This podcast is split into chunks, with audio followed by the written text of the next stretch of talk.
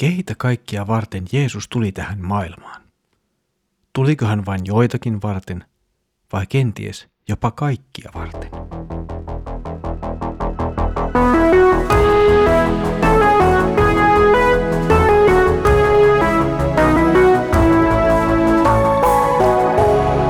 Kirjoitusten pauloissa. Tervetuloa taas mukaan Kirjoitusten pauloissa Raamattu podcastin pariin. Minä olen Mikko ja katselen teidän kanssani yhdessä Markuksen evankeliumia ja sen jakeita. Mukavaa, että olet taas kerennyt mukaan. Edellisellä kerralla tarkastelimme keskustelua saastaisuudesta, tai oikeastaan siitä, mikä saastuttaa ihmisen, mikä tuo ihmiselle ongelman Jumalan kanssa. Tänään matku jatkuu tästä hetkestä nopeasti toiseen, ja vaihdamme paikkaa myös fyysisesti. Jeesus on nyt matkanut jälleen pakana-alueelle ja siellä hänen luokseen tulee foinikialainen nainen. Luemme nyt Markuksen evankeliumin seitsemännen luvun jakeet 24-30. Jeesus lähti sieltä Tyyroksen alueelle. Hän meni eräseen taloon ja halusi pysytellä tuntemattomana, mutta hänen tulonsa ei pysynyt salassa – Hänestä kuuli muuan nainen, jonka tytärtä vaivasi saastainen henki, ja nainen tuli hänen luokseen ja lankisi hänen jalkoihinsa. Hän ei ollut juutalainen, vaan Syyrian foinikialaisia. Hän pyysi Jeesusta ajamaan pahan hengen hänen tyttärestään, mutta Jeesus sanoi, anna lasten ensin syödä kyllikseen. Ei ole oikein ottaa lapsilta leipä ja heittää se koiran penikoille. Nainen vastasi tähän, Herra, Saavathan koiratkin pöydän alla syödä lapsilta putoilevia palasia. Silloin Jeesus sanoi hänelle, kun noin sanot, mene. Paha henki on lähtenyt tyttärestäsi. Nainen meni kotiin ja näki lapsen makaamassa vuoteella. Paha henki oli lähtenyt hänestä. Jeesus vaihtaa nyt maisemaa. Ja lisäksi Markus kertoo Jeesuksen halunneen pysyä tuntemattomana. Nykyisenä sosiaalisen median ja kännykkäkameroiden aikana tämä on ollut aika haasteellista, mutta ei tietenkään Jeesuksen aikana. Silloin matkustaminen ja pysyminen tuntemattomana oli vielä jotenkin mahdollista. Ja lisäksi Jeesus oli tähän mennessä lähinnä pysytellyt juutalaisilla alueilla, eikä häntä näin todennäköisemmin tunneta juurikaan vielä noiden alueiden ulkopuolella. Mutta kaikki ei mene ihan suunnitelmien mukaan, tai tavallaan suunnitelmien mukaan. Nimittäin Jeesuksen saapuminen alueelle paljastuu. Ja tämän seurauksena sitten tulee pakana nainen Jeesuksen luo. Tällä naisella on hätä, ja hän tarvitsee ja haluaa apua Jeesukselta. Meille ei valitettavasti selviä, mistä hän oli oppinut tuntemaan Jeesuksen tai mistä hän oli Jeesuksesta kuullut, eikä se ole lopulta kerronnan kannalta edes kovin merkityksellistä. Oleellista on Jeesuksen ja naisen välinen keskustelu ja siinä avautuvat sanat ja tapahtumat. Tämä keskustelu käydään Jeesuksen toiminnan taitteessa, jossa evankeliumi ollaan avaamassa myös muille kuin juutalaisille. Ja aivan kuten Jeesuksen toiminnan alussa, hän joutuu kohtaamaan saastaisen hengen – Ensin hän ajoi pois saastaisen hengen juutalaisen kansan jäsenestä. Ja nyt tulee sitten pakanoiden vuoro tulla kutsutuksi Jumalan valtakuntaan.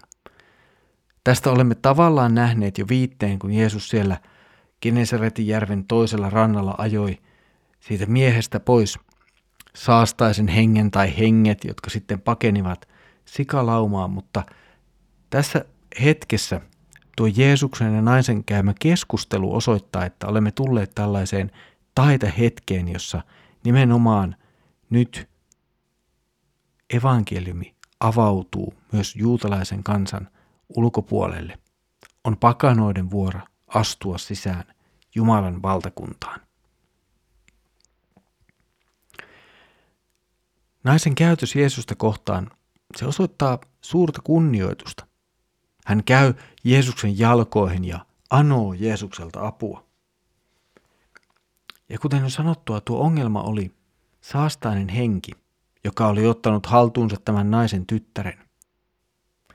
Näyttää siltä, että Jeesus ei aluksi edes meinaa auttaa tätä naista. Lisäksi Jeesus vastaa tälle naiselle puhumalla lapsille annettavasta leivästä ja sen heittämisestä koirille. Tällaisia sanoja voisi helposti pitää solvaavina tai halventavina, loukkaavina. Mutta se ei ole nyt tarkoitus. Nämä sanat eivät ole tarkoitus solvaamaan tai halventamaan tätä naista, joka Jeesuksen luo tulee. Näiden sanojen sisältö ja päämäärä on toinen. Se palauttaa meidät ymmärtämään, että nyt olemme jälleen tällaisessa taitoskohdassa. Jeesuksen sanat, ne oikeastaan ilmaisevat kysymyksen siitä, onko pakanoiden aika jo nyt tullut. Siis onko nyt tullut aika, kun Jumalan valtakunta avataan kaikille ja kaikille kansoille?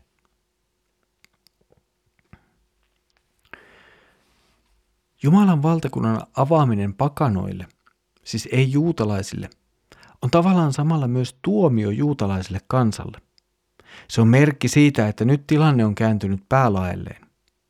Jeesus kohtaa naisen alueella, joka tunnettiin siitä, että siellä oli alettu palvoa epäjumalia ja Herran profeetti oli joutunut sieltä pakenemaan tai ainakin lähtemään pois.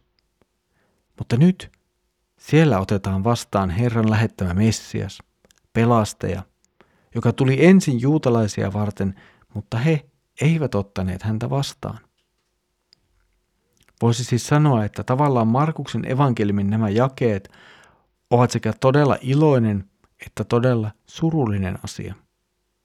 Voimme iloita evankeliumin tulemisesta kaikille kansoille ja samalla murehtia sitä, että Jeesuksen oma kansa ei ottanut häntä vastaan. Vaikka siis Jeesus näyttää ensin kieltäytyvän auttamasta tätä pakana naista, niin nainen ei anna periksi. Hän jatkaa keskustelua ja vastaa Jeesukselle käyttäen Jeesuksen omaa esimerkkiä ja Jeesuksen omia sanoja. Jeesus ei kovin paljon kommentoi näitä naisen sanoja eikä tuo ää, sanailu jatku kovin pitkään. Jeesus kuitenkin toteaa, että juuri naisen sanojen takia hän tekee sen, mitä tekee. Tekee sen, mitä nainen tuli häneltä pyytämään. Ja näin Jeesus lähettää naisen kotiin. Kotiin päästessään nainen sai sitten nähdä, että saastainen henki oli lähtenyt tytöstä. Ja nyt se Jumalan valtakunnan sajaunaus, jota ensin tarjottiin juutalaisille kansalle, avataan tällä teolla myös pakanoille. Pelastus tulee siis kaikille kansoille. Toki tämä on ollut Jumalan pelastussuunnitelma ytimessä ihan koko ajan, ja Jumala on todellisesti ollut kaikkien kansojen Jumala aina. Silti pelastus tuli Jeesuksessa ensin juutalaisen kansan keskelle, ja vasta sitten se avattiin myös muille kansoille. Nainen tuskin edes tajusi, kuinka suureen hetkeen hän oli tullut kutsutuksi. Hän oli kutsutuksi todelliseen maailman historian murrosvaiheeseen.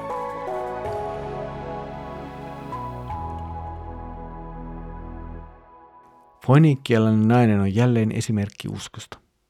Se tarttuu kiinni Jeesukseen ja ei luovuta siitä heti ensimmäisen vastoinkäymisen jälkeen. Tässä vaiheessa voitaisiin tehdä taas hyppy historiaan ja kuunnellaan Clemens Aleksandrialaisen tuumailuja tämän tapahtuman äärellä.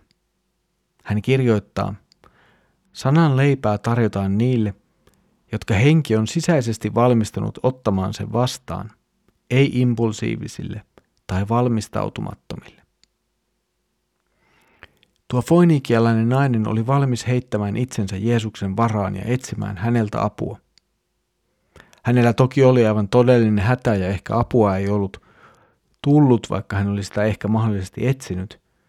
Mutta nyt hän kuitenkin tulee Jeesuksen luo ja luottaa saavansa apua Jeesukselta.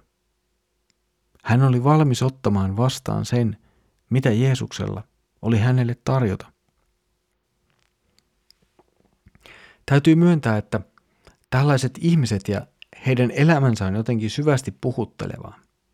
Siis tällainen, kuten tämä foiniikkialainen nainen, jolla on jostakin jotakin tietoa Jeesuksesta, ja sitten hän etsiytyy Jeesuksen luo todellisen ongelman kanssa ja luottaa siihen, että Jeesukselta tulee apu. Ja vaikka ihan ensin näyttää siltä, että ei tämä nyt ihan helposti tapahdu, niin hän ei luovuta. Ja tässä on jotakin syvää siitä, mitä usko on. Ja mitä on se uskoon liittyvä luottamus ja uskallus Jeesukseen. Sitä on kyllä välillä ihan hyvä miettiä ja peilata myös omaan elämään.